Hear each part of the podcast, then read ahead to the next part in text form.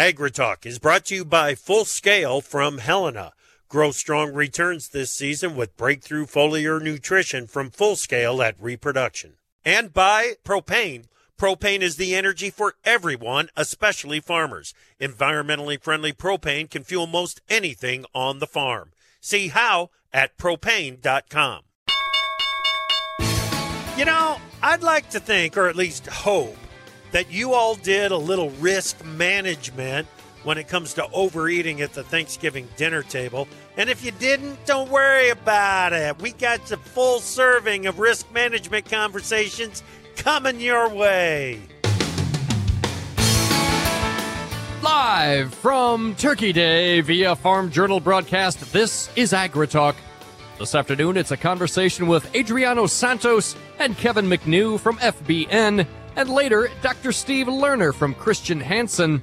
I'm handsome newsman Davis Michaelsen, and now welcome the host of AgriTalk, Chip Flory. All right, Davis, uh, are you okay? Can, wake up, my friend. I'm groggy, Wake homie. up. Groggy, so Yeah. groggy. Yeah, you know it's okay. You know, maybe maybe just a, a glass of ice water, something like that, something a little refreshing. So Uh-huh. Just keep it handy for the show, so that you know if you need it, you can toss it on yourself or something and and, Well- and wake yourself up. Yeah, and I gotta tell you, I'm I'm Yeah. one Turkey Day meal deep, and I got one more to go later Yeah? on tonight. Did lunch Good. now. I'm I'm about to go do supper a little later. Good deal. Good deal. Yeah. I'm Yeah. telling you right now, I'm going to have pie during the show today. Attaboy. Attaboy. I, why wouldn't I? Why? Why, Why would wouldn't you I? not? hmm Exactly. If there's pie to be eaten, why not eat it? You know, you and you've said before, when the pie is passed, you take a piece of pie. That's right. I've heard you say that. I, in fact, I've written it down when you've said that with little quotes and everything. Yeah. Then we got to the fourth segment. You know, Chip, you said something that was very interesting to me. That's how it went. So why would I sit here and watch watch friends and family Uh-huh. pass the pie around Yeah. and not take a piece during the show? It's not It going would to be happen. I'm it would be hypocritical, is what it would be. It would be. It Yeah. absolutely would be. Welcome to AgriTalk. The markets were closed today, but we've got a double dose of risk management conversation coming your way.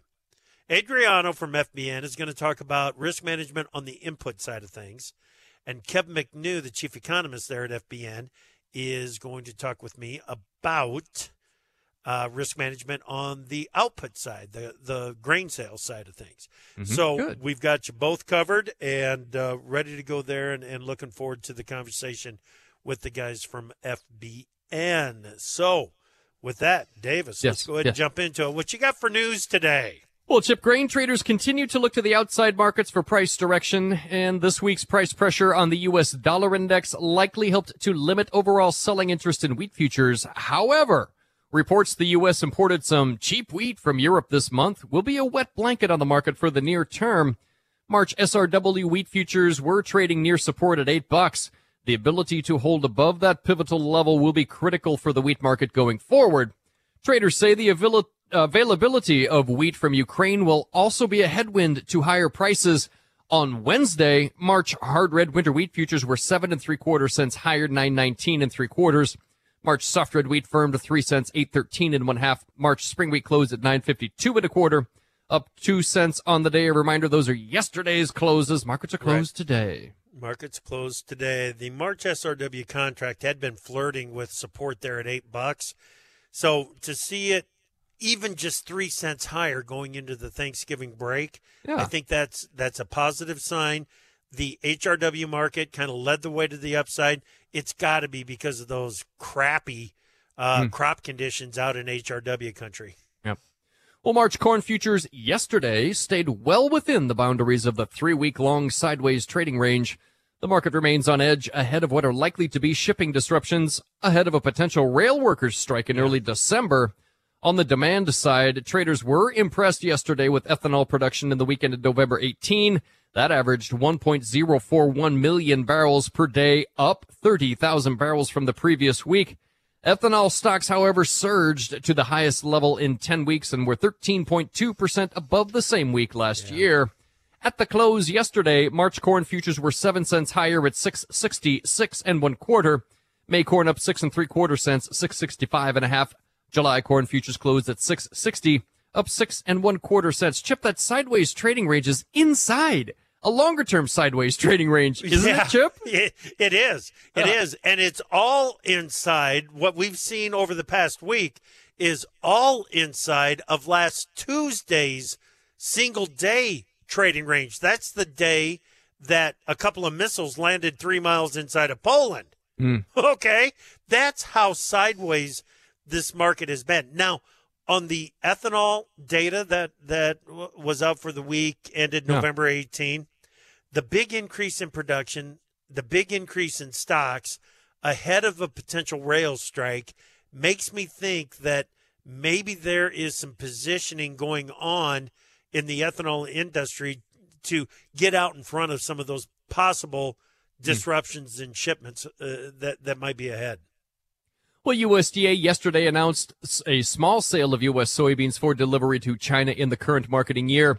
But at least the market got a sale to talk about. That countered concerns that China's COVID shutdowns could lower overall soybean demand.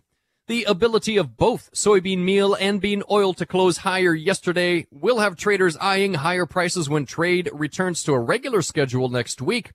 January bean futures ability to close above support at 1425 on Wednesday helped to build some upside momentum. When trade wrapped up on Wednesday, January beans were six and one quarter cents higher, 1436. March beans up five and a half cents, 1442. July soybeans closed at 1451. That was up a nickel. You know, we are really close to flipping the calendar to December. Yeah. And once that once that happens, e every day is going to be about South American and in particular Brazilian weather. So it uh, we we've got uh, we're going to have a weather market either to the upside or to the downside in this bean market coming up really soon. March cotton futures posted at inside trading day on Wednesday. The contract has established 80 cents as support with strong resistance near the 87 cent level. March cotton was 48 points higher, 82.90. On the livestock side, choice boxed beef prices were slammed heading into the Thanksgiving break, and that chased buying out of fat cattle futures. February live cattle filled Monday's upside price gap and posted a downside reversal on Wednesday. When the markets settled yesterday, February cattle were a buck lower at 155.42 and a half. April live cattle dropped 77 and one half cents, 159.12 and a half. January feeders $2, 42 and one half cents lower, 179.25.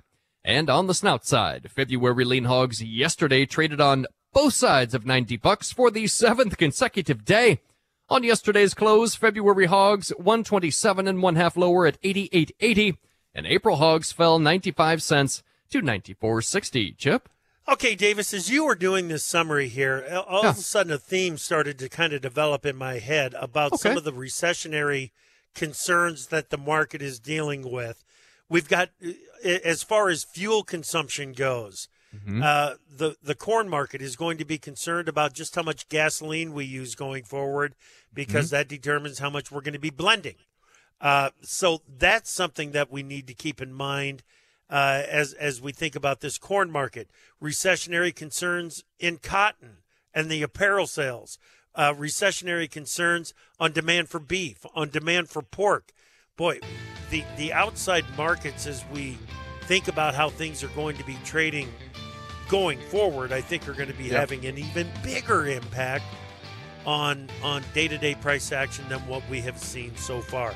All right, hey, thank you so much for tuning in today on a Thanksgiving Day.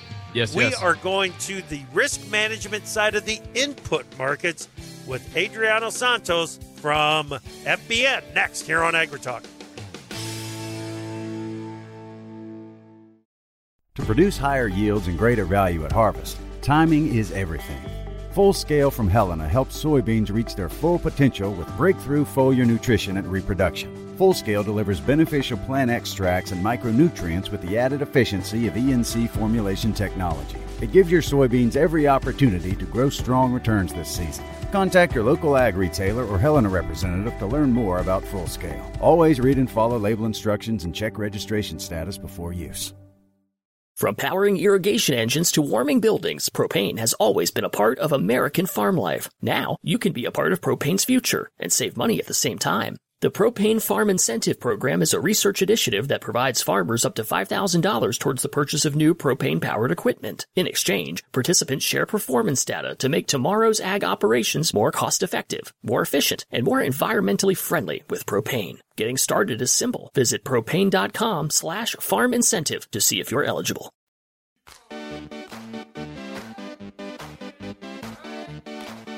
The chickens have come home to roost. Find out whose fence they're perched on today on AgriTalk.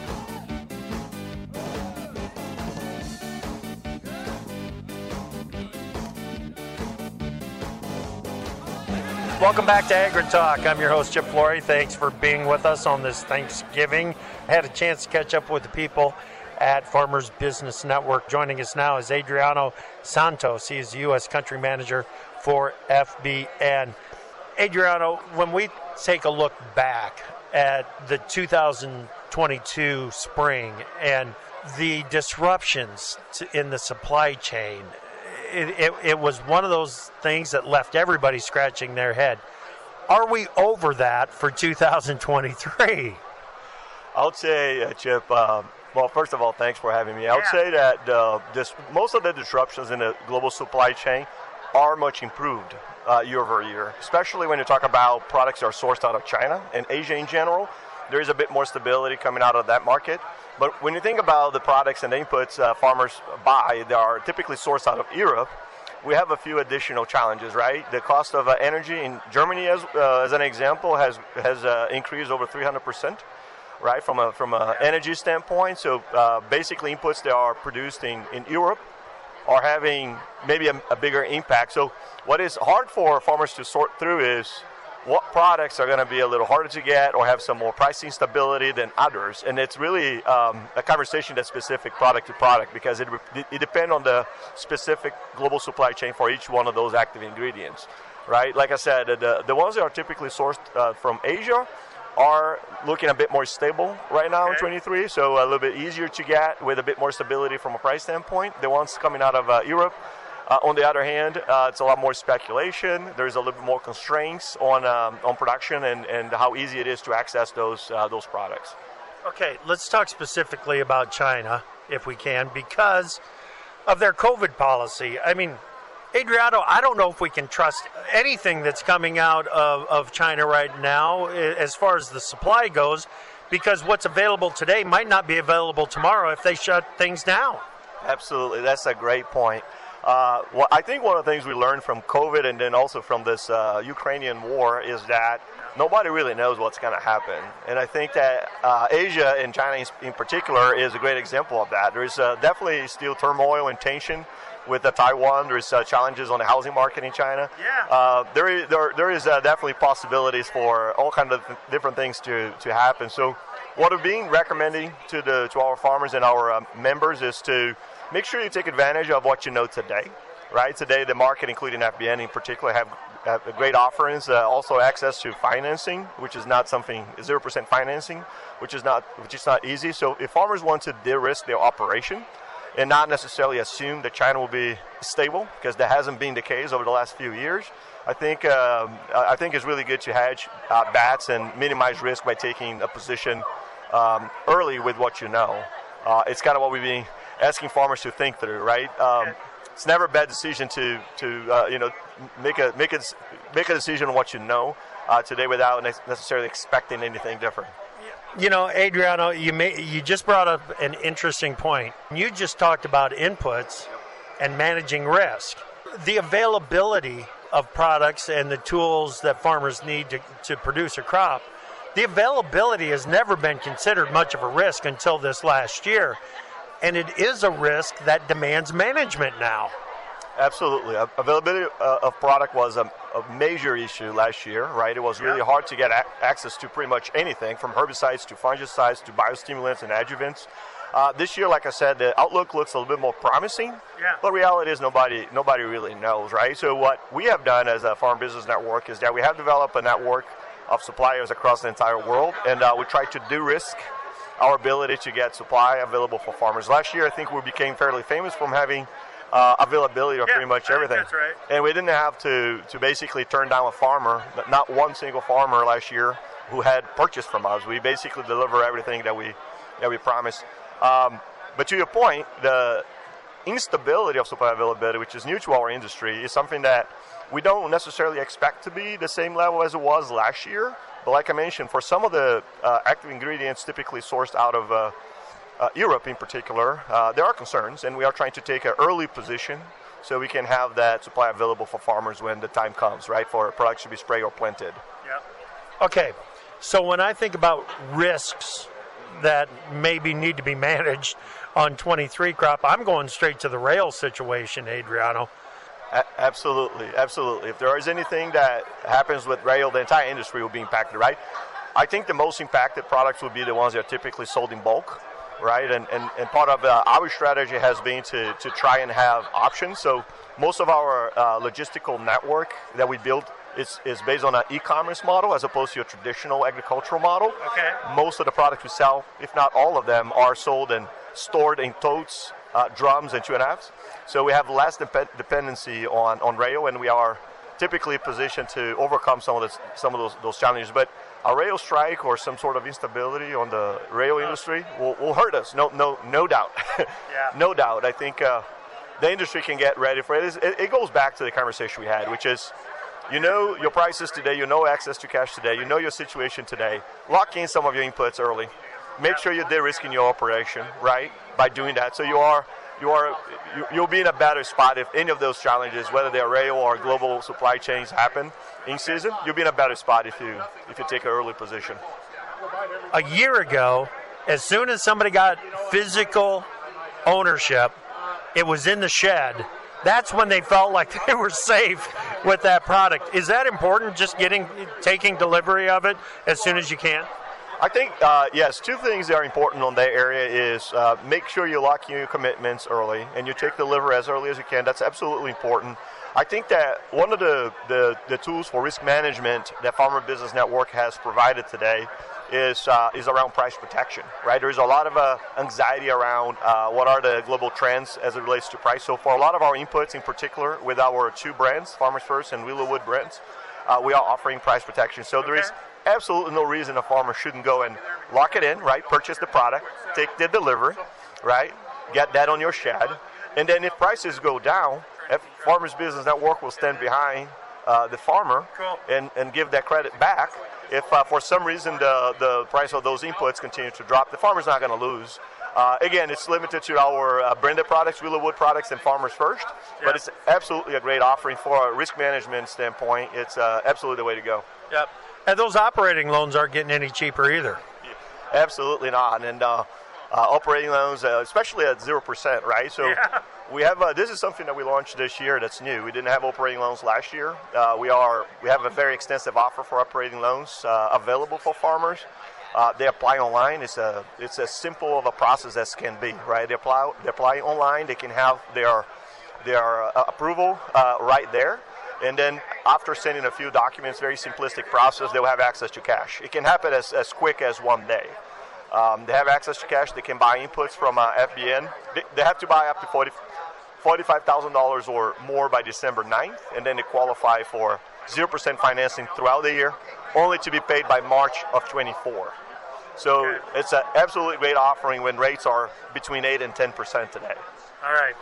What else would you tell a, producer, an FBN member, whatever, what what they need to be thinking about right now for that 23 season? Uh, Chip, I think uh, right now, I mean, it is the time of the year where farmers Yeah. should be sitting down and doing the overall crop planning. Yep. Right? They need to be sitting down and figuring out uh, out of the operation what crops they're going to plant, in which acres, what products they're going to need. Uh, one thing that I want to talk about is in November 1st, we launched a tool on the on our FBN.com website that's called the Acre Pack. Okay. And, and I don't know if you heard of it, but Acre Pack is, is being a is a is being a great success uh, since we launched it. We have never had such a comprehensive approach to uh, the buying experience from a farmer standpoint. So what Acre Pack does for you is exactly what you talk about. Yeah. It's a crop planning tool primarily. So the farmer goes online, pick the Acre Pack, decide which crop they're going to plant. Let's pick corn. How many acres they want to plant for, and then the, the store, the website, Yep. will help them go through product selection, what rate to apply. Once they, they select the rate, which which is also uh, you know bound by the label, right there, very easy way to do it.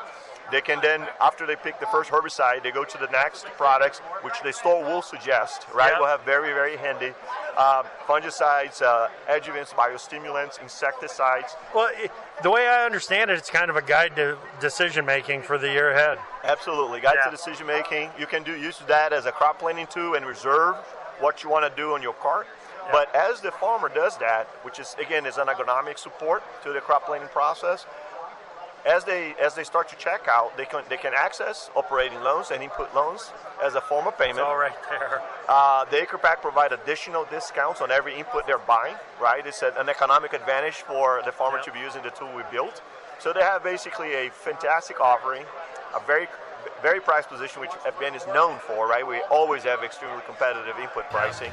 Uh, they have access to finan- uh, financing options uh, right there digitally, and they can do the entire crop planning, reserve for later, or check out right on the right on the spot and get that product delivered the date they pick Yep. right? As they check out, they can pick the date they want the delivery to happen, and we're going to get it done.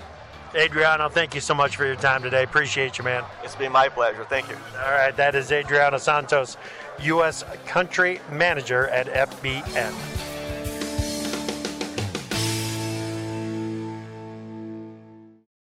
To produce higher yields and greater value at harvest, timing is everything. Full Scale from Helena helps soybeans reach their full potential with breakthrough foliar nutrition and reproduction. Full Scale delivers beneficial plant extracts and micronutrients with the added efficiency of ENC formulation technology. It gives your soybeans every opportunity to grow strong returns this season. Contact your local ag retailer or Helena representative to learn more about Full Scale. Always read and follow label instructions and check registration status before use. From powering irrigation engines to warming buildings, propane has always been a part of American farm life. Now, you can be a part of propane's future and save money at the same time. The Propane Farm Incentive Program is a research initiative that provides farmers up to $5,000 towards the purchase of new propane powered equipment. In exchange, participants share performance data to make tomorrow's ag operations more cost effective, more efficient, and more environmentally friendly with propane. Getting started is simple. Visit propane.com slash farm incentive to see if you're eligible. This from the Smithsonian at si.edu. The first Thanksgiving service known to be held by Europeans in North America occurred on May 27, 1578, in Newfoundland, although earlier church type services were probably held by Spaniards in what is now Florida. However, for British New England, some historians believe that the Popham colony in Maine conducted a Thanksgiving service in 1607. In that same year, Jamestown colonists gave thanks for their safe arrival, and another service was held in 1610 when a supply ship arrived after a harsh winter. Berkeley Hundred settlers held a Thanksgiving service in accordance with their charter, which stated that the day of their arrival in Virginia should be observed yearly as a day of Thanksgiving. But within a few years, an Indian uprising ended further services. Thus, British colonists held several Thanksgiving services in America before the Pilgrims' famed celebration in 1621.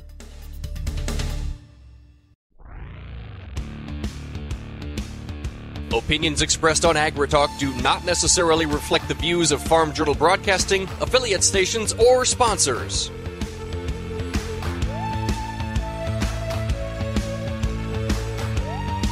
Welcome back to AgriTalk. I'm your host, Chip Flory. Happy Thanksgiving, everybody. Glad uh, that you are joining us on Thanksgiving 2022. So, last week I had the opportunity to get down to Kansas City, the NAFB convention, and uh, have a conversation with the folks from FBN, and we're featuring them on our Thanksgiving Thanksgiving show. And joining us right now is Kevin McNew, chief economist there at FBN. Kevin, it's good to talk with you again, buddy. Chip, always a pleasure. Good to see you in person. Yeah, man. Okay. So, you know what? I'm going to jump straight to the 23 crop. All right. We just talked about some inputs with Adriano. Um, when you think about marketing the 23 crop, and we'll, we'll come back to 22 crop, what are the major considerations that you've got in your head right now on 23 crop? Yeah, I think you know the big thing is nitrogen prices, and you know nitrogen prices are going to be probably elevated going into 23. We know they're still elevated now. We're seeing anhydrous continue to kind of rise after backing down. Uh, but I think from a markets perspective, what I'm watching is you know clearly what's going on in South America. We're in a third year in a row of La Nina. That spells problems for Argentina. Precipitation over the last 90 days in Argentina is about half what it normally is, so it's very much lending support, I think, to problems in South America. Second thing I'm watching is, you know, what will acreage be? Our farmers are telling us, based on early indications, they're going to go pretty hard into wheat. The only places we're seeing big increases in corn are the northern plains and upper Midwest, where they struggled last yeah. year. Uh, and then finally, Ukraine. You know, we heard at the NAFB last night from some Ukrainian farmers who said, you know, they were fortunate last year to get some of their inputs bought ahead of the, the March, uh, you know, war conflict. But now we're into another year, and it's going to be really challenging for them. And I think that also supports the market. So I don't see a lot of downside risk here for corn, even with 23 at, at $6. Okay, so what should we expect as far as supply out of Ukraine goes in the 2000- well, let's go late in the 2022-23 marketing year and into that 23 year. Yeah, I mean, you know, we have we had, we had USDA kind of bumping up their 22 Ukrainian crop. Yeah. It was better than they expected.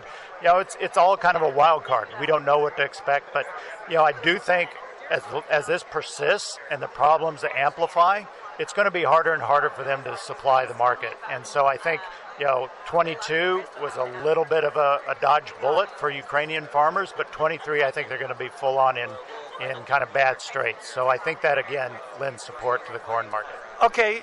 Uh, so that what, what's your timeline on the current status of this corn market, and that being $6 plus? Okay, I mean, is it a is it a is it this time next year we're still sitting at six bucks? Is it this time in 24 months we're still sitting at six bucks? What kind of a timeline have you got on this? Yeah, I think right now the big headwind we have is lack of exports. You know, and that's yeah. tied to the U.S. dollar strength. I mean, the U.S. dollar is on a tear, up 30% against the Japanese yen in the last year. That is huge in terms of our ability to sell in the export market. So right now, you know, China doesn't need to buy a lot. Their internal prices are pretty pretty decent. Um, you know, we do have some competition out of South America at the late end of their marketing season. But I think as the clock ticks closer to 23 and we get into the spring, I think things will look different. So I'm telling farmers, you know, hold tight on on marketing corn. You know, I don't think we need to get really concerned. Last few weeks have not been particularly good. We see basis levels in the U.S. just sky high. You know, Western plains are just through the roof. Dollar a bushel higher on basis in some areas. It's just really solid. Let's talk about the basis as it is right now, Kevin, because um, I've had countless people come up to me and say, if we've got a crop that this that's this damn big, how come his base is so strong? The crop isn't that damn big, is it? In 22. Yeah, I mean we're sitting around 172. I don't dispute that. Right. you know that's I, not I a won't either. that's not a that's not a good crop. Right. And what I'll tell you, Chip, is you know we we're, we're talking about kind of some long-term trends and what's been going on in supply and production across the globe uh, and use. And we've seen the last 10 years where we've had really strong demand both from corn and wheat, uh, and supply is not kept up. That's a reversal of what we had the previous 10 years. So I'm, I'm thinking this is not going to reverse itself quickly. We are in a tight supply demand situation. I don't think that corrects itself quickly. When, when you look at the feed grain balance sheet for the world, and we are consuming more on an annual basis than we're producing, it's kind of hard to break a market down. Exactly. I mean, that's that's basics 101. and, right? and, and I shouldn't have said it, not just for one year, but for like three, four consecutive years. Yeah. I mean, Chip, if you go back to 2000, I mean, you know, you remember derecho. You oh, live yeah. in, you live in that area, and that was really kind of the the epicenter of all of our problems starting. August 2020, we had derecho. We've had you know, consistent crop losses from all major players in the last three growing seasons around the globe. You know, U.S., Brazil, Canada, Europe, you name it, across crops, we have not had really, really good yields or performance in any meaningful way. And I think that's catching up with us. How is demand? Okay, you mentioned it. Uh, demand kind of stinks right now. is it because is it because importers are waiting for a change in the market, or has there been some actual demand destruction out there? Yeah, that's still kind of hard to determine right now. We're still kind of early, but I don't think there's a ton of demand destruction going on. There's probably some at the margin. What I see as the big headwinds are the fact that our U.S. dollar is strong. We had, you know, the last part of the South America export season, and so I think that's hard for us to kind of compete right now. I think we're moving into a situation where probably JFM you know, probably looks a lot better. You know, the river situation with our, our, our barge costs so high really kind of was another catalyst for causing us to be uncompetitive in the global market. So we're starting to see FOB spreads between us and Argentina, us and Brazil improve, but they're still a little bit out of whack. So I think that trend of improving uh, U.S. competitiveness should improve over the next few months. Okay, let's back up because when you talked about the 23 crop, you said, yeah, you know what? Let's be a little conservative, a little slow going on, on marketing. What about on 22 crop? Because you, you've already said it, the basis is just screaming for guys to deliver corn. Right. You know, it gets really interesting now, Chip, with the dynamics we have in inflation and interest rates and, you know, the cost to carry. You know, farmers need to pencil that sucker out. And, and you know as well as I do, it's like, you know, board spreads are not making money at, at 8% operating loans uh, basis is super strong. So I think farmers, you know, start to need to start thinking about that. You know, there's there's you know ways to kind of re-own it on the board, whether it's straight futures or using calls or call spreads. I think those are probably decent moves here. With basis so exceptionally strong, the board spreads are breaking down. Uh, I don't think I want to be storing physical grain too much if I'm a farmer. You know, the uh, the attitude change that I'm picking up between the 22 crop marketing and 23 crop marketing. Some guys that have been doing this as long as you and I've been doing this, Kevin, but others that have been doing it as long or if not longer. Oh, I had Rick Brock on the show the other the other day, and I mean, that guy was just like, "Yeah, I'm not real interested in 23 crop. I'm not interested in selling right now. Let's go ahead and pull the, take, take our, our foot off the accelerator. And he's not alone. Uh, it, it has, uh, I kind of thought that it was going to be a get in early, get out early kind of situation on 23 crop. But uh, I, that's, that's not so much the case anymore. Now, when, when, when you're covering your inputs, it's okay to say, all right, if I'm writing a check for $50,000 for for inputs for 23 crop. Let's go ahead and sell $50,000 worth of the 23 crop. Yeah, exactly. And, you know, when you got anhydrous at $1,400 a ton, you got to do some penciling here. Yeah. And, I, and I think you got to look at your margin. And so you're right. You know, looking yeah. at margin and profitability makes sense. Um, but yeah, I, I, know farmers are not always going to do that in lockstep, buy inputs, sell the crop. But you know, and I agree with Rick. It's like we're in a different paradigm. You know, we've we've gone back and looked at 40 years of cycles in grain markets. You usually don't see bull markets last more than 12 to 18 months. We're now over two years into this market. This is a new market, Chip. You and I haven't seen one of these probably in our lifetime. No. And I think that's what's different that that's what has me scratching my head. And I'll I'll admit I catch myself thinking about it. It can't last. It can't last unless the bull market ended and maybe we're starting a new one. When we're looking at uh, a carryover projection on on 22 23 corn under 1.2 billion that's barely pipeline. I don't even know if it is pipeline, Kevin. Yeah, I mean we're we're under 10% stocks to use. That's tight you know that's not five percent of you know say back in 2012 2013 but it is tight.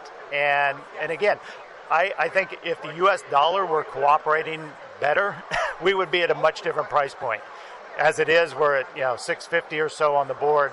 I, I think if the US dollar were to kind of correct I don't know that it'll correct sharply but I don't think the Fed's got to be as aggressive as what we thought, say, a month ago with inflation starting to show signs. So, again, I, I I want to be a little conservative and not really be aggressive about marketing 23 at this point.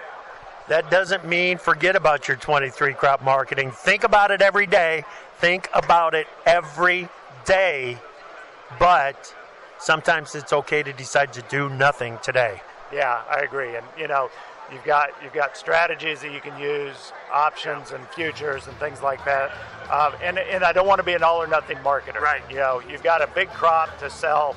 You know, do a little something. You know, like you said, you're buying inputs. You got some of that Yep. locked in. Do a little bit of your crop. Do Gotcha. Five percent, ten percent. Do a little something, but don't be all or nothing guy. Kevin, joy to talk with you, buddy. Thank you. Always a pleasure, Chip. Kevin McNew, Chief Economist there at FBN. I'll be back with more Agri Talk here in a moment.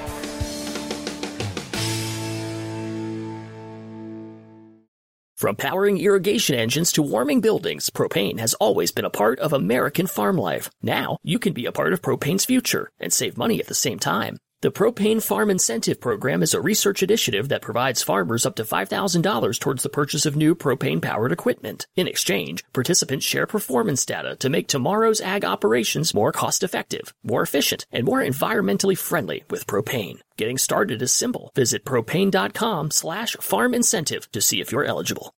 To produce higher yields and greater value at harvest, timing is everything. Full Scale from Helena helps soybeans reach their full potential with breakthrough foliar nutrition and reproduction. Full Scale delivers beneficial plant extracts and micronutrients with the added efficiency of ENC formulation technology. It gives your soybeans every opportunity to grow strong returns this season. Contact your local ag retailer or Helena representative to learn more about Full Scale. Always read and follow label instructions and check registration status before use. AgriTalk is brought to you by the NRCS Conservation Stewardship Program, which cost shares more than 150 practices on farms and ranches. Visit your local service center or farmers.gov today. Welcome back to Agri Talk on this Thanksgiving Day. Glad that you decided to spend some of the day with us. Dr. Steve Lerner, the Senior Scientific and Business Advisor for Animal Health and Nutrition at Christian Hansen. Steve, it's good to talk with you again. Welcome back. Thank you, Chip. Happy to be here. All right. There's a theme that I'm trying to kind of pursue on the business side get rid of the surprises. And when I take that over to animal health, if that animal can maintain a stable environment internally, that's the most efficient animal we can find, isn't it? That is absolutely true, Chip. We know that producers want to talk about the typically measured variables of our industry efficiency of integrated milk production or rates of gain. But in fact, it is the pains that they encounter where animals are spontaneously need to be culled or they have a dis- gastrointestinal distress, some problem that they need to solve, and it takes a disproportionate amount of time and money to address it. So the clever producer can do everything they can to reduce variation by providing things like effective probiotics or using effective silage inoculants to preserve nutrients and reduce the variation whether you're in a herd of dairy cattle, a lot of beef cattle, a flow of pigs, or a flock of chickens. When you reduce variation by allowing animals to get what they need out of their feed, then those animals are better able to defend themselves, are better able to resist those surprises you mentioned, and perform exactly as expected. We put that whole idea into the supporting normal concept. We know the greater percentage of normal animals in any herd, lot, flow, or flock, the greater the likelihood of economic success, and it talks about the underlying efficiency of the operation, which is the biggest driver of sustainability. Yeah, uh, it's exactly where I was going to go, Steve, is on the sustainability side. It's not just a buzzword, it's not an eye roller anymore. It is here, it is real, and it is an effort that is industry wide. Maintaining that animal in a, in a I don't want to say a constant state because it's a biological being. Of course, there are going to be variations in how it is feeling, but it, the best that we can maintain it, it does fit into that sustainability path. A- absolutely. The idea of sustainability in animal agriculture, as you suggest, is here to stay. Yep. It is driven absolutely by efficiency. It starts with growing fields uh, of nutrients it, it ends with harvesting the animals for food. The simple truth is the more carbon, hydrogen, oxygen, and nitrogen the animals can get out of their feed and keep in their bodies to produce meat, milk, and eggs, then the more sustainable the operation is. In fact, if you properly manage the nutrient use of feed by animals, then you can actually have a net cooling effect on the planet. Yeah. You reduce your carbon footprint, you reduce the use of water. And if you don't think these are going to become important things now and in the immediate future, the train is going to run you over. Agreed. Agreed. Um, yeah, you better get on board and, and understand it. Which means that there is new technology coming all the time in making that animal as efficient as they possibly can. Talk to us about what's happening at Christian Hansen.